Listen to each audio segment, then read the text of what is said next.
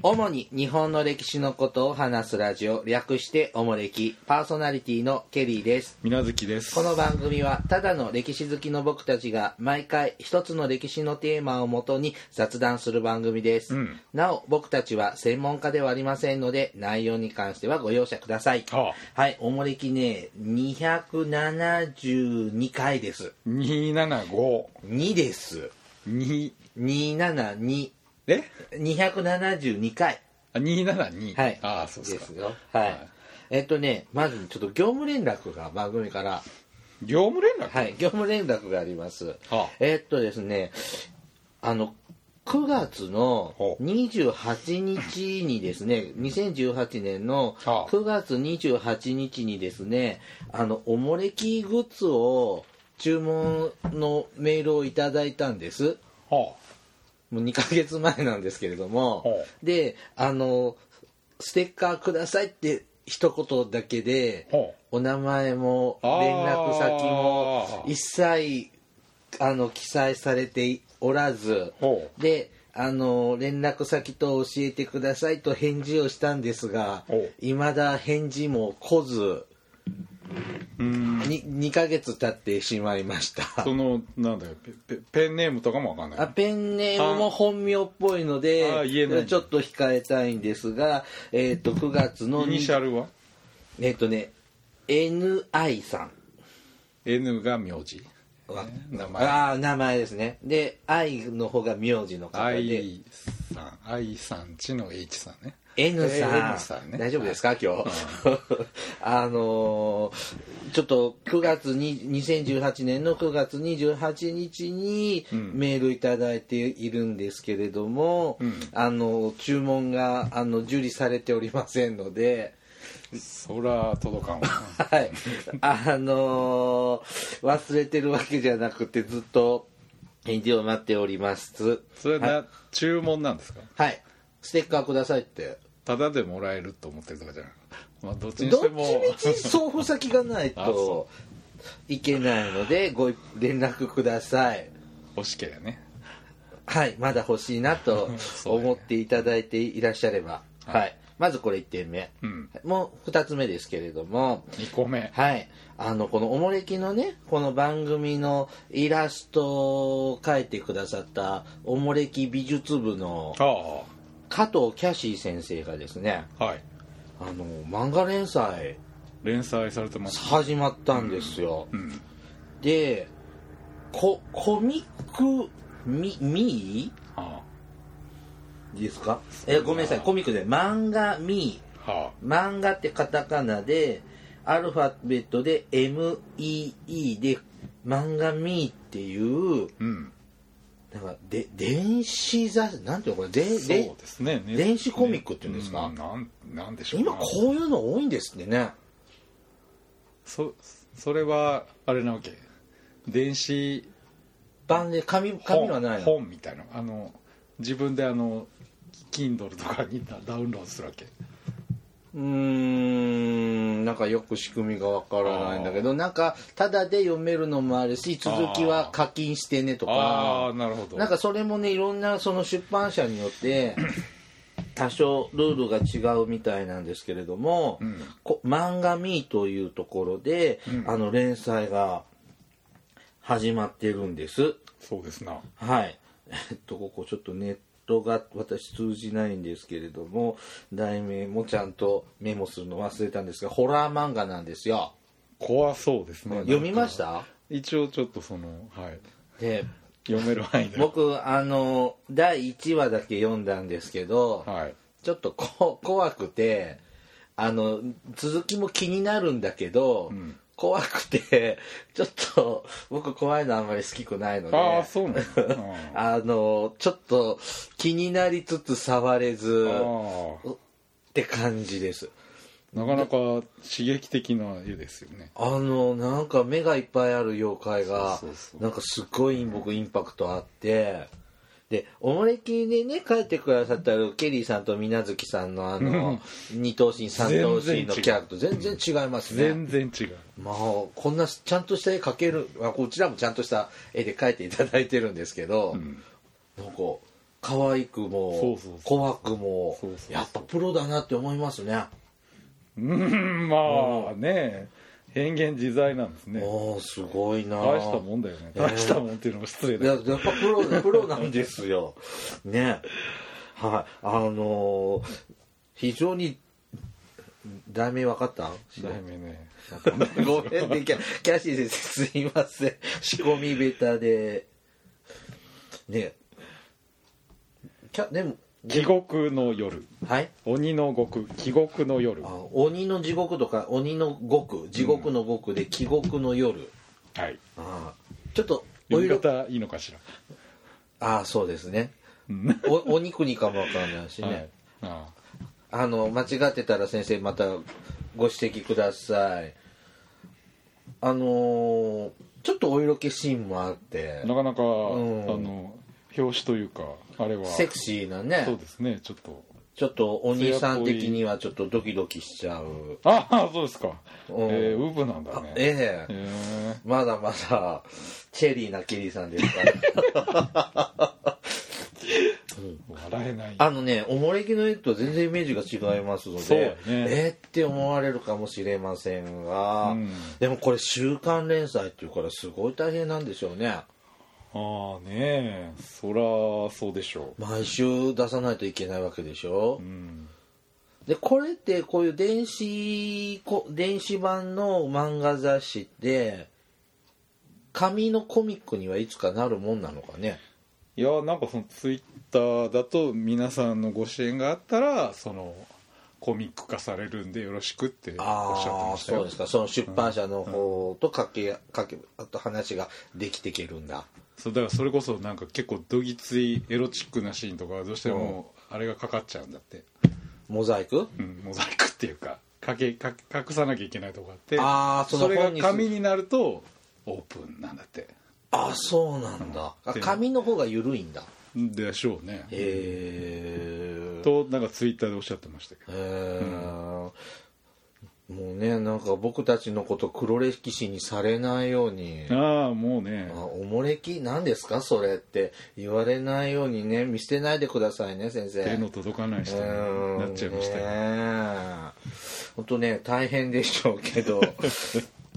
これ仕事の気休めになればいいかなとああ思いますがひいひい言うたはんでしょうなねええちゃんとアシスタントとかつくんでしょうね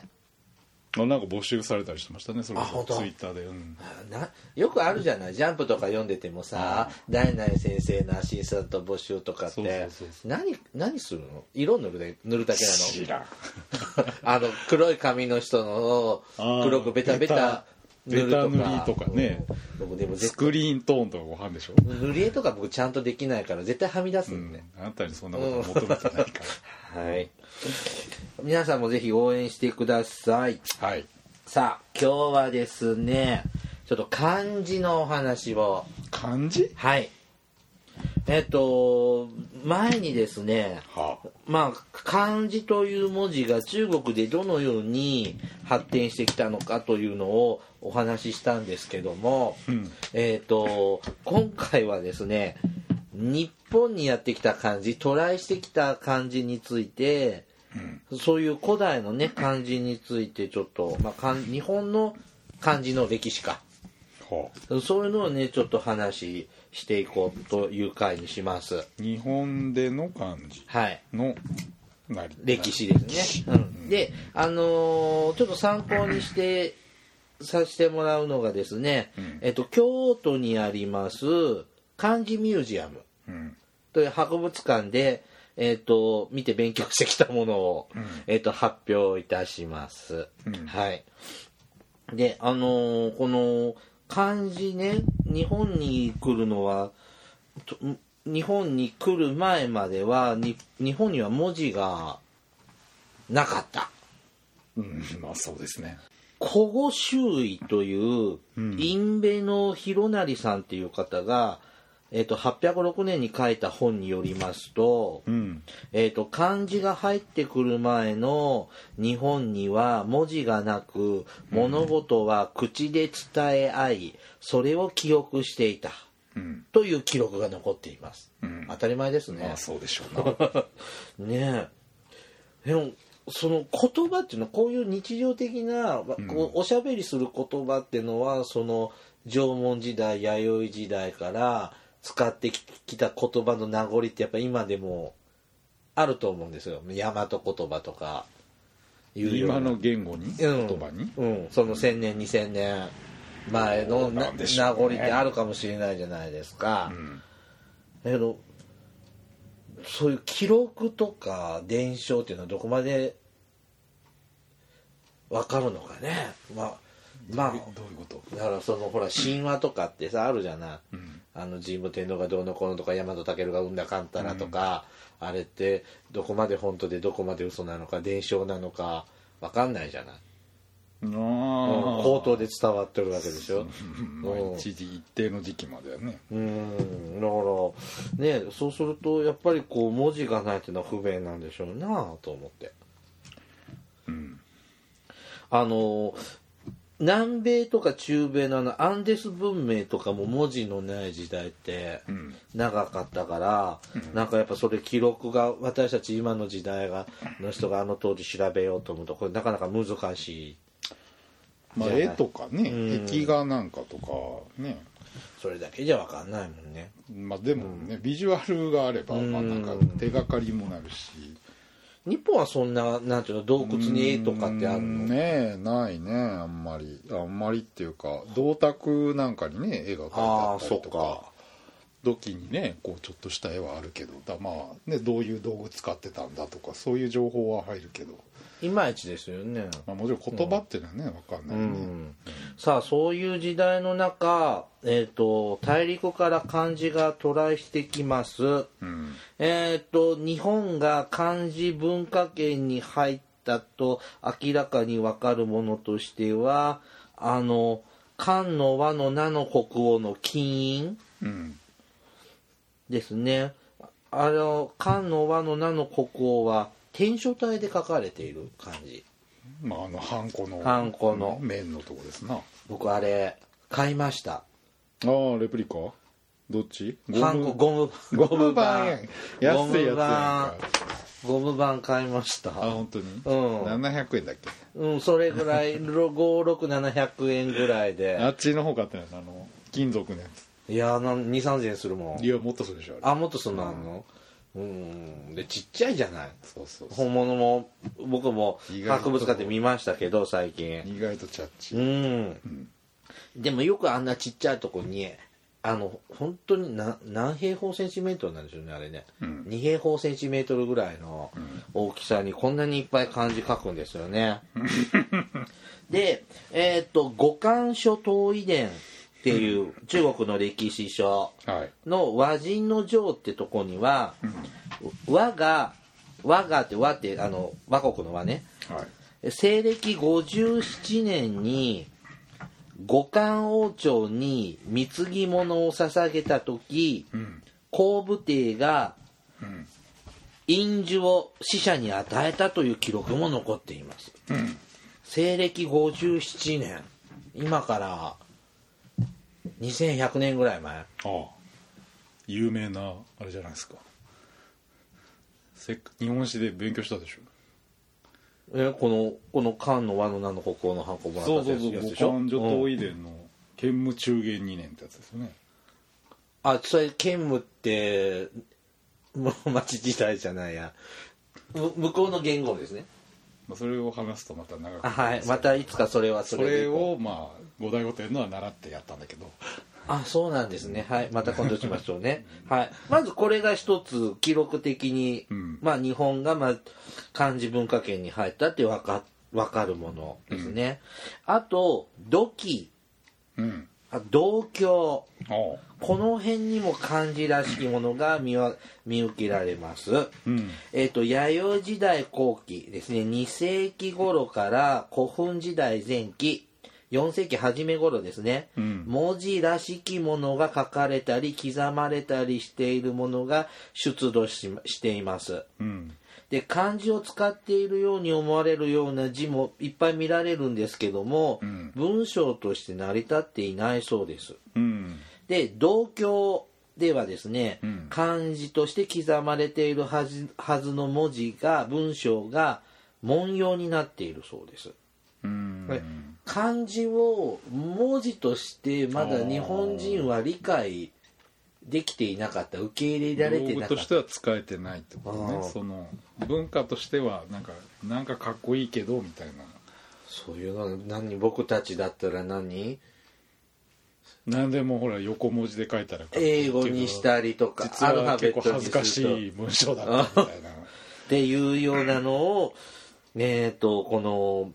1800年ぐらい昔の人たちはうん「ナウイじゃん」ってうんまあねまあもっとまじない的な要素とかねやっぱりそういう特別な霊力があるんだみたいなあの形に形っていうかまあその尊いあー先進国から入ってきたもんだからああっていそうだねうん生かした国だもんね、うんそういうのが土器土器とか同居に見られたそうですねううんーんなんであそっか漢字だからやっぱり今でも読もうと思ったら読めるからうん訳してみると意味がわかさっぱりってことなんだねもうあるしね三角縁真珠教なんかは結構有名じゃないですか、はいねはい文章、まあ、あれなんか文章読めるし、あまあ、いろいろねそう中国から伝わったものは文章として使えるけどあそれをまあそういうことか真似たりとか日本で独自に、国産の同居はうんまあ、だけじゃないかもしれないけどあーまあ、そういう傾向があるんじゃないですかなるほどね、はい続いてあ他にねやっぱか漢字っていうのがうんどのルートで来たのかなって分かるようなこともあって、えっと、朝鮮半島経由で来たみたいねうんというのはですね紀元前あ、まあ、朝鮮半島は紀元前108年に中国の支配下に置かれて漢字文化圏に入ったそうですうん、これね大砲軍とか落老軍ってやつああまあそうですな北部はそうですねでえっ、とその朝鮮半島経由か漢字文化圏に入った朝鮮半島経由で日本に来て、えっと5世紀前半にうん朝鮮半島で使われた朝鮮半島オリジナルの漢字ってあるんですっておう中国にはないけど半島にはあるおうで一つがねあの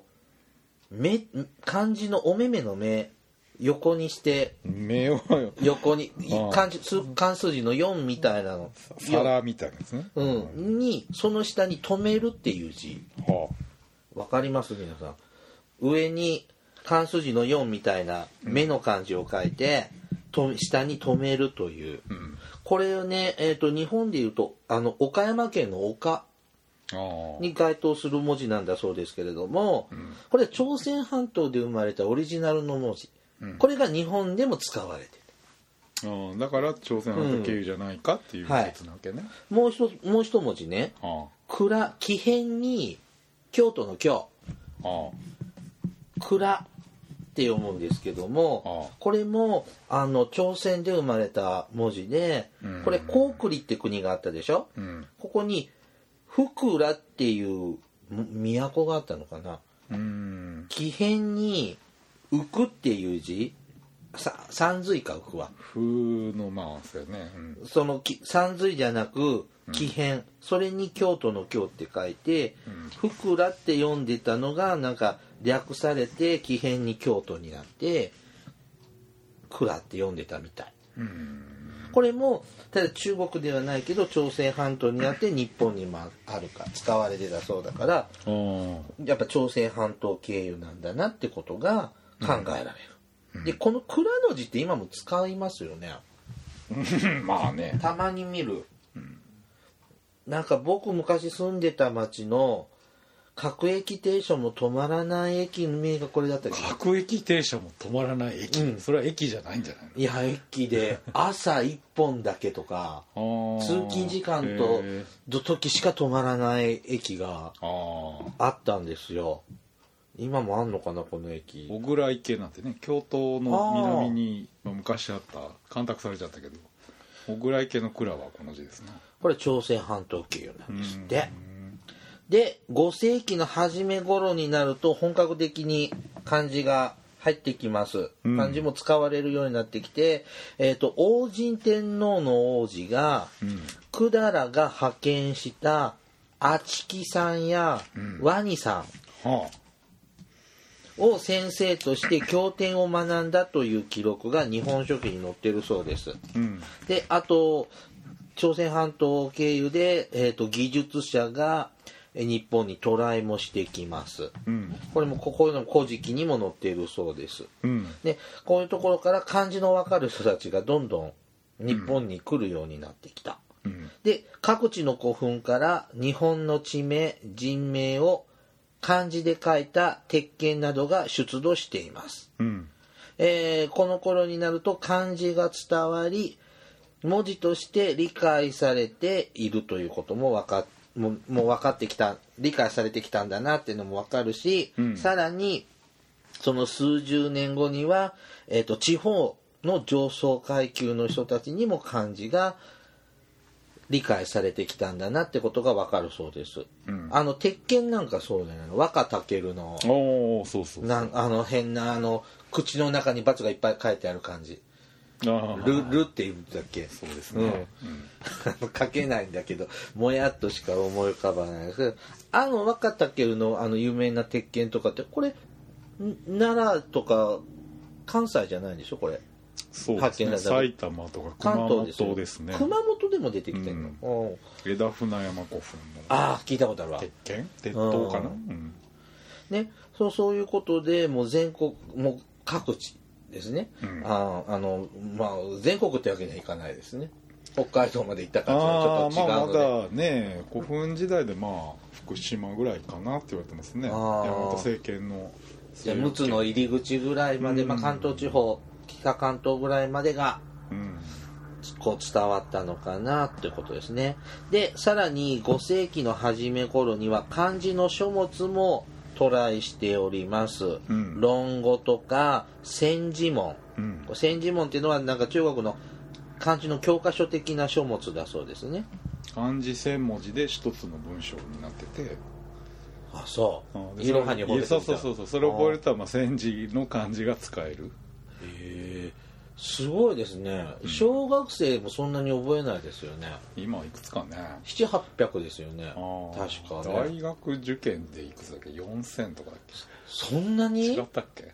うん4000ってすごくないすごくなくないでしょ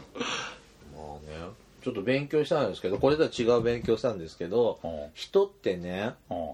一般論よ一般論よ18歳にんなる頃、まあ、大人になる頃までには、うん大体ね6万の言葉を覚えてるんだって言葉ね漢字じゃなくてうんだから漢字もでも、まあそういうのも込みなんじゃないかなって思ったら、まあ4センチぐらいは漢字でしょうんできてもおかしくないのかな、んえー、4センチかけてたらかけるかな4千個書きなさいってああ何でもいいからうんまず数漢数字かける じゃん12345678910 100 100千万億10個じゃんあでも100個ぐらい絶対自信あるけど100では書けるやろそらも書こうと思ったら書けそうだよね奇変ばっかりで何十個って感じそうでだしょよね、うん魚編に春夏秋冬書きゃいいしそうそうそうそう奇変も春夏秋冬いくもんねそうそうそうそうあいけそうねそそそかまあまあ4000かあちょちょっと自信がないあーでも1000ぐらいは絶対覚え1000は絶対だよねだってうん小学校でそらそうやろうん小学校でもう400800覚えてるんだ学んでることになってるんだから、うんで大人になって覚えるのとかもねありますからね、うんはいあと適当に作れそうだしね分かんなかったら どういうこと奇変になんか書いとけ 当たりじゃ当たるんじゃないか使えないけどうんなんとなくあるかうんこんなあるっぽいもものに書きましたとかできそうです ねはいえー、っと513年百済から五五教博士五経博士今五教博士のうん段陽に日うんっていう人が来た渡来しましたうんで儒教の書物がこの人の影響この人が儒教の本をいろいろ持ってきたみたいで儒教の書物が本格的に読まれるようになったそうですうん続いて6世紀半ばうん飛鳥時代ですねうん仏教が伝来します、はい、聖徳太子が仏教を正式に宗教にしたことにより各地に寺寺が建てられ一切教うんを独樹うんされたり、書き写されたりしました。んってことで全国各地に仏教関連のうん仏教関係を通して漢字が広がっていくっうんてわけなんですか。でも昔は漢字はあれでしょ中国語なんでしょどういうこえだから漢文でしょとああ日本語になってないんでしょだから偉いね役人さんか監視で漢文できないとああまあでも基本ですよね当時まはあそうなんだろうね僕嫌だなそれはまあ今で言うと映画ペラペラな感じいやもっと近いでしょあそうですかうーんはい次大化の改新以降ですね、えっ、と役人が政治を行うことで文書が重要な役割を担うようになってきますうんえー文字を読書できる下級役人が大量に必要になってきました読み書きじゃんかな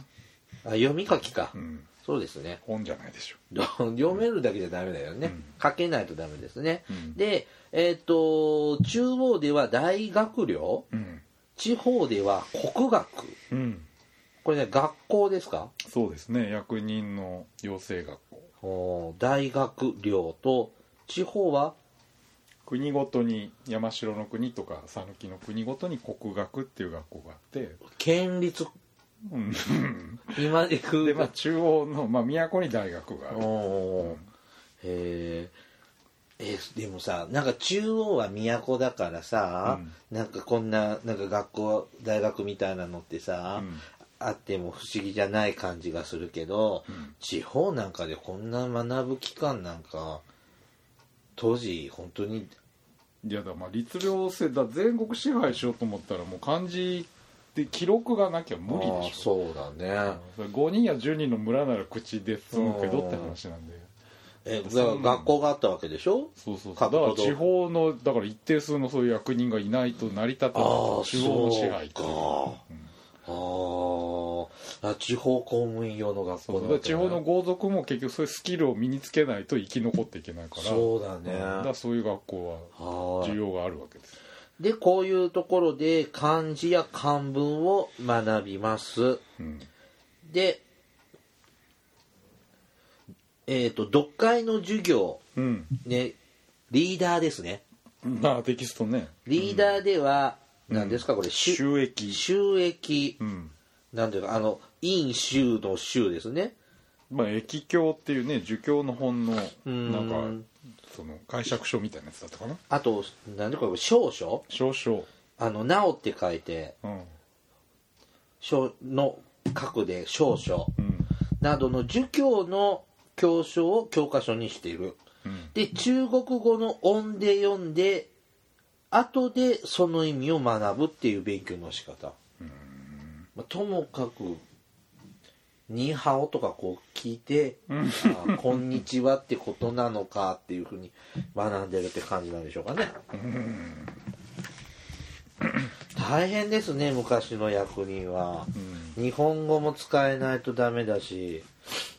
中国語もうんうんまあでも外交官とか英語ペラペラじゃないとダメなのと考えると今も変わんないですねうん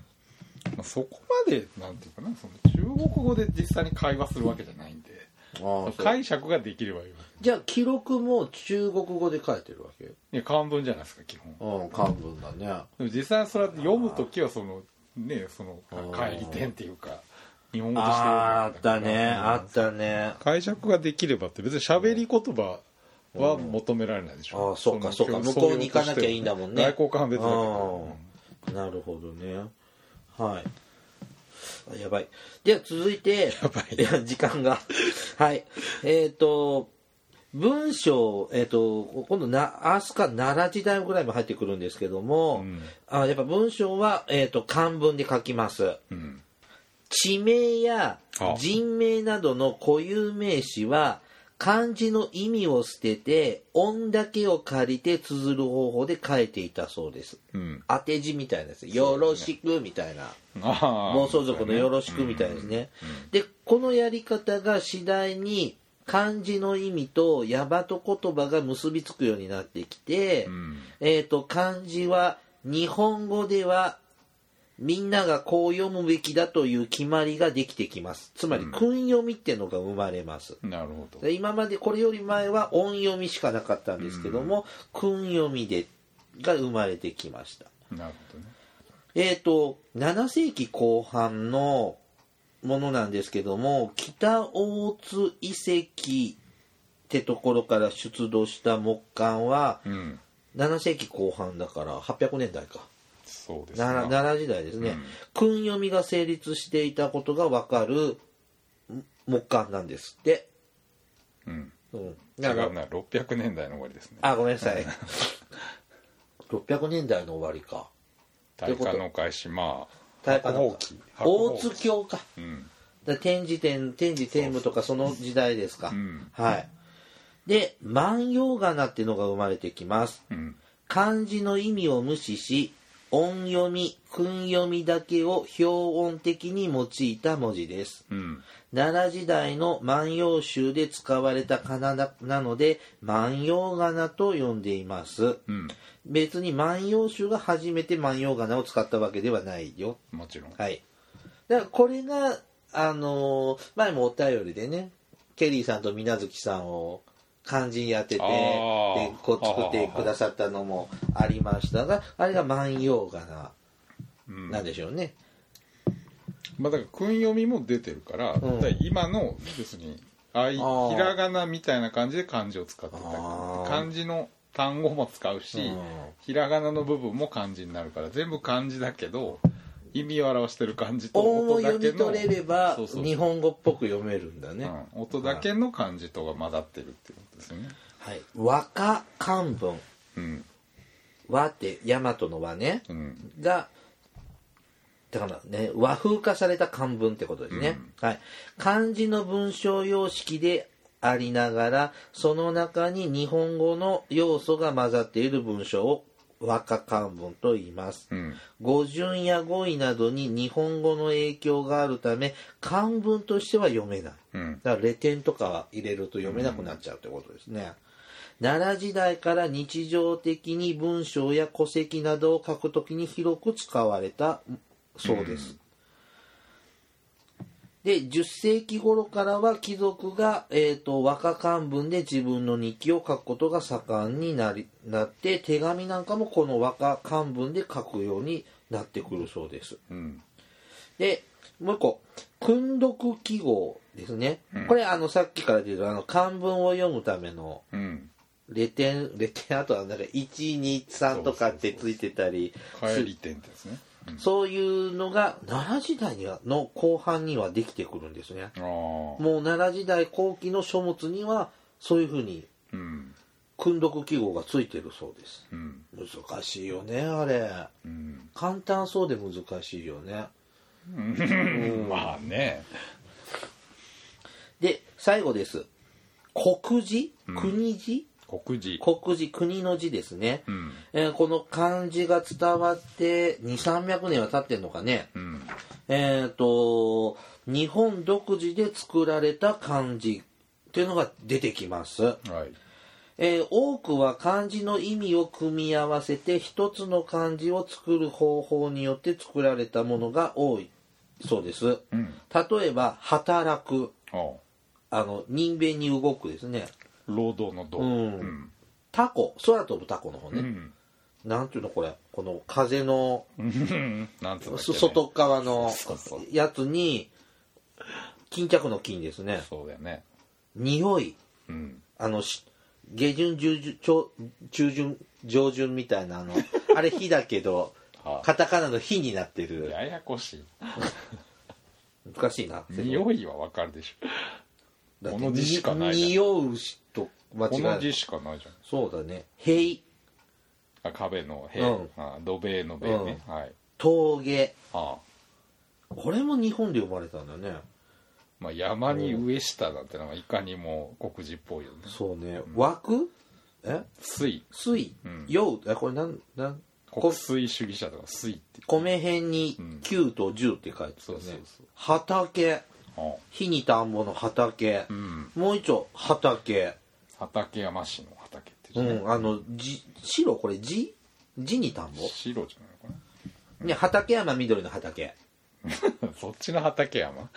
あれそうでしょ室町幕府のあれ畠山も一緒ですよね、まあまあそうだはけいど、ねちょっと現代のそう畠山みたいなのが分かおるもかれきなんだけら笹ど笹竹竹がんぶりに、世界のせい、うんこれも日本語なんだよねああ麹はいはい米に花はいあこれ日本っぽいね確かにね国字っぽい、うねんマムシエビエビでしょエビか、虫編に老人老うんしつけあみんあえ身を美しくおー病画病の手病をてててっぺいちゃんって書いてあ違うペイやね金平ちゃんか金平か雫雫へえ雨の下イワシうんマロマロマロマロってあの朝にロって書くじゃない昔まあのマまロあさん、どっちもありますねあれくっついちゃうとマロになるんまだ、あ多分そこでしょうねそうこれみんな奈良時代とかにできたのかなえ、うんへえなんかこう漢字ミュージアム行った時に、うんここのやっぱ独自の漢字を作ってみましょうコンテストっていうのがあってああなるほど応募したのよ、ああなんか毎年やってんね、うんでどんなの考えたの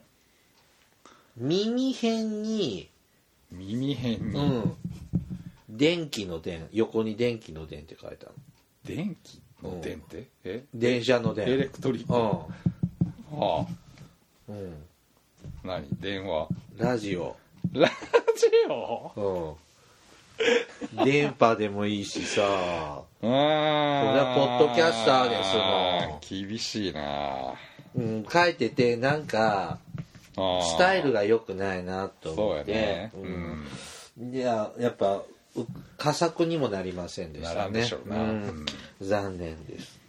じゃあ次回もですね漢字のお話いきますね終わりはい次回はあの平安時代以降のお話を仮名の話、ねはいなってきますよはあではお便りいきます手紙はいはいローローさんからいただきましたローロー、はい、8月24日にいただいておりますうわ。えー、ただいま3、4ヶ月遅れてお便り紹介しております。あー大変だね、こんにちは。いつも多方面にわたる話題を提供してくださり、ありがとうございます。毎週日曜の朝が待ち遠しくてなりません。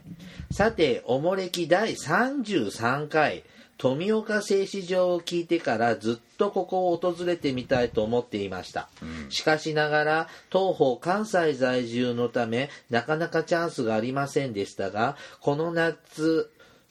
この夏、たまたま仕事で東京に行くことになり、直後に休暇を加えて訪ねてきました。おう東京発、東京発着のバスツアーがあったので、工場をゆっくり見学することはできませんでしたが、ケリーさんが水無月さんにあげていた、プレゼントしたカイコのチョコレートは確認できました。うん懐かしいですあったね当日はガイドのおじさんがいろいろと説明をしてくれたのですが印象に残っているのは次のことですこの工場はフランスのお雇い外国人ポール・ブリューナーが建設したそうです、うんえー月給が約750円だったそうですうん当時の総理大臣の月月給が800円ほどだったので日本がいかいかにこう近代化に力を入れていたのが伺えますまた女工工女女工さんの給料や待遇も破格だったそうです、ん三等工女の月給が1円、うん当時2円あれば大人が1年間生活できたそうなので驚きですしかも工場内に住居があるので生活費はかからず、1日の労働時間は8時間、日曜日は休みで、盆と正月は休暇がありました。超超ホワイトの職場だったようです。今度はツアーではなく個人で訪れ訪ねて、えー、水無月さんがい言っていた休校食堂にも立ち寄ってみたいと思います。あーそんなこと言ってたね、はい、このメールを送るのは残暑厳しい頃ですが読まれるのは秋も深まった過ごしやすい頃でしょうかおとーかっていいもうさ読みです寒いですねああもう過ぎちゃった、はいすいませんね、富岡製糸場ね、んずいぶん前ですよねあ富岡製糸場の話したのなんか本当初期の33回って言ってますなあそっか本当最初期の名作です ね名作だねあんたが言ったんだっけあ僕がそうだよね僕が何しに行ったんだろうあ東京に行ったつ結婚式違う違う東京違にあの研修で行ったついあーなんかついででにに群馬の友人訪ねそうそうそてうなんかそんなまだ世界遺産になる前ですよああ直前かで僕は行ったけど休館日で中入れなかったああで唐辛子とおかいこチョコだけ買って帰ってきたんだとあ思あう、うん、残念ですがなんかね今結構ちょっとブームが下火になりつつあるらしいね不便じゃんまあそうだけ行きどにくいんだもん、うん、世知辛い話だよね、はいうんまあそういうもんよ次から次に世界遺産なはんねとか遺認産に定なされったて時ねもすんごいお客さんだったらしいけどだって日本人ってそういうもんでしょはいち続いて、えっとアプリからお便りいただきました浪費さん浪費はいえらいお若い方浪費って書いてるよ名前があ本当こっち浪文費中はあはい、そうなの浪費さんあえずいぶんお若いあ方本です当だ、ねすごいこんにちは。昨年からおもれきを聞き拝聴させてもらっています。昨年は高校受験で少しでもあー歴史の勉強をしたくて聞いているうちにどんどんとハマってしまいました。野菜の会や一人称、特攻隊などを何回も再生しています。うんそして最近、私は彼氏ができたのです が、初々しいな昔の人は好きな人ができたりしたらどうしていたのか気になりましたいつの時代から両思い同士の結婚ができたのか気になりますその辺のお話をお願いしますといただきましたうんなかなか高校生からティいたーだンジくャーらしいなんか来ることないですけどまずですね恋人ができてもうこれ3ヶ月前ですけどああまだ続いてるかな愛を育んでるうのかなん生意気ですねお年頃水無月さんは春は春年中春みたいなああ本当ですか、ええウハウハそうそうそうハーレム状態ですか頭の中がうねん嘆かわしいです ねお前に言われた くないよいや僕は常春ですからね常春うんええご幸せに満ち溢れていますかええらそれはあやかりたいねねなんかよく聞くのはなんか戦前戦前ぐらいまでもう完全になんかお見合いがほとんどみたいな風にまあ戦前どころじゃないよね昭和昭和のの30年代40年代までって7割とかでしょあそうなんですかお見合いで結婚でねへえもでもなんか満腹なんか見てると両思いで結婚してるよああだか徳子ちゃらんネタになんでしあょーねえなあまあね恋愛結婚しても難しいしねお見合い結婚してもね幸せになってる人もいるしうねそりゃ一い概にろはいろ言えねないですお見合いは、お見合いうん、したことあるお見合いいやなんでこんなとこで言わなかったあそうです か突然プライバシーを訴えてきましたがそうですかまあね何でも構いませんがねまたあのねちょっとこの辺のねネタね実はちょっとしようかなって思うのはあるんですけどちょっと機会を伺っておりまして、うんあまたちょっといつかやれたらと思いますあ、うんはい続いて最強ムーちゃん最強ムーちゃんはいはえーっとねこれもねアあ、プあリまかたら若い子だあのアプリからいただいたんですけども、まあ、あの年齢は自由なんあの年齢いくつぐらいですかっていうのをかあのちょっと、ね、選択できるとこあるんですけどもほ、うえっと実際以下マジすごい一桁台ですよすげえな最近生まれたんですよおおもれきすごいねはい老若男女問わず愛されるおもれき8歳9歳から上は何歳上は果てしなく果てしなく、はい、おー素晴らしいねはい、ケリーさん水無月さんこんにちは204回の話で給食の話をしていたので少し話したいです今日の給食いやごめんなさい今の給食なら味噌ラーメンかほうとおおううどんが出たりアイスなども出たりしますよというふうにいただきましたすごいな僕はね多分ね最強ムーちゃんはね山梨の人だと思いますああまあうーんほうとうって山梨じゃないやまあそうだけどね、え全国各地で今ほうとうって食べるのうん、などうなんかそういうほら地方の料理を出したりみたいなのあんじゃないのああそうかいろんな名物まあね成城石井とかでも売ってるもんねだ麺ね、うんうんあーアイスなんか溶けちゃうじゃんねうんえアイアアイイススクっリームて出なかったっけし僕はアイスはな い私かは給食経験がなあいのあでそうかあんたないって言ってたね、あちょっと生かした町だったんでなかったんですけ ど、うん、アイスクリームって出るのあアイスはないかああ溶けちゃうよ食べてる間に溶けちゃうないやでもね結構カチカチでゼリーとかは結構カッチカチのが出てきてあ凍っ食ていんだ終わる頃にはちょっとふにゃってなるみたいなゼリーはいいじゃんアイスクリームなんかいベやタだベタかならる結じゃん構あのなんていうのカッチンカチンなのハーゲンダもッうツ最初もそうややしこう結構なんていうのあのほ保冷っていうかそんあなあいう感じでそんな贅沢なことしてるのかいやいやそう器だけじゃんあえアイスクリームとかって棒アイスかカップアイスでしょカップでしょこうすなんかスプーンでこんなあの丸くはあのサーティワンアイスみたいなのしてくれないでしょあかぼってかぼってそんなことするわけないじゃんああ一人一人にあの給食みたいなそれはな いなあれ難しいよねこどういうことこれあのなんちゅうのあのまん丸にするアイスクリームのあのガチャガチャガチャ道具、ですねあれさなんかバイキングとか食べに行くとあるじゃんそういうの時々ポテトサラダ用のでアイスクリームさはいするじゃんなんかさは中身の薄い密度の薄いさなんかアイスクリームできてさあれそうやねさポロってなるもんねサーティワンのそこギュッて詰まってるじゃないあどうやってやるんだろうね、うんはいえっ、とお兄さんたちはちょっと給食にアイス食べたことないなーラーメンもないですなうんうんそれこそ麺伸びないのかしらねえむーちゃん何年生なんだろうねそろそろ社会科で日本史の勉強始まったかないやいやいや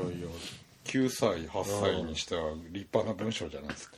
ねえまたお便りくださいねはいうんはい、ありがとうございます。じゃあ今日はね、ここまでにしましょうね。終わりはい。おもれきではですね、リスナーの皆様からのお便りを募集しています。あの時代に行ってみたい、あの人に会いたい、おすすめの歴史漫画や歴史小説、大河ドラマなど歴史ドラマや映画の思い出や感想、戦争の体験談など、他にもいろいろとお便りテーマがあります。詳細はおもれきのブログをご覧ください。番組へのお便りは、E メールまたは Twitter のダイレクトメールでお送りください。メールアドレスは、メールアットマークおもれき .com。Twitter はひらがなでおもれきと検索してください。えーおもれきアプリが App Store で、えー無料配信されております。過去かアップル、 App Store なんだって。あだそうなのアップストアだってまたちょっと後々のお便りで読むんだけどあ本当にアップストアなんですってあそうか APP はいあそうかあーはいアップストアでございます。ははい。えっ、と、無料配信されております。過去回から最新回まで聞くことができます。えーと、ちょっと最近ね、バージョンアップして、うんあのー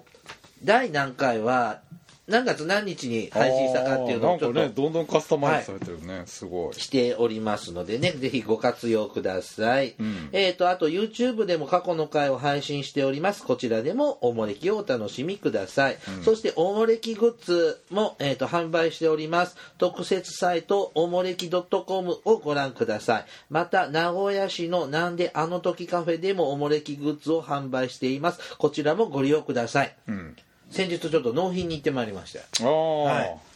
あの、ちょっと補充をしておきましたが、ステッカーがもう残り少ない、ステッカーじゃない、マジいかやいやいやいやマグネットああはもう残りす在庫、残りわずかになってきましたよ。うんはい。ではまた、ポッドキャストでお会いしましょう。はいさようなら。さよなら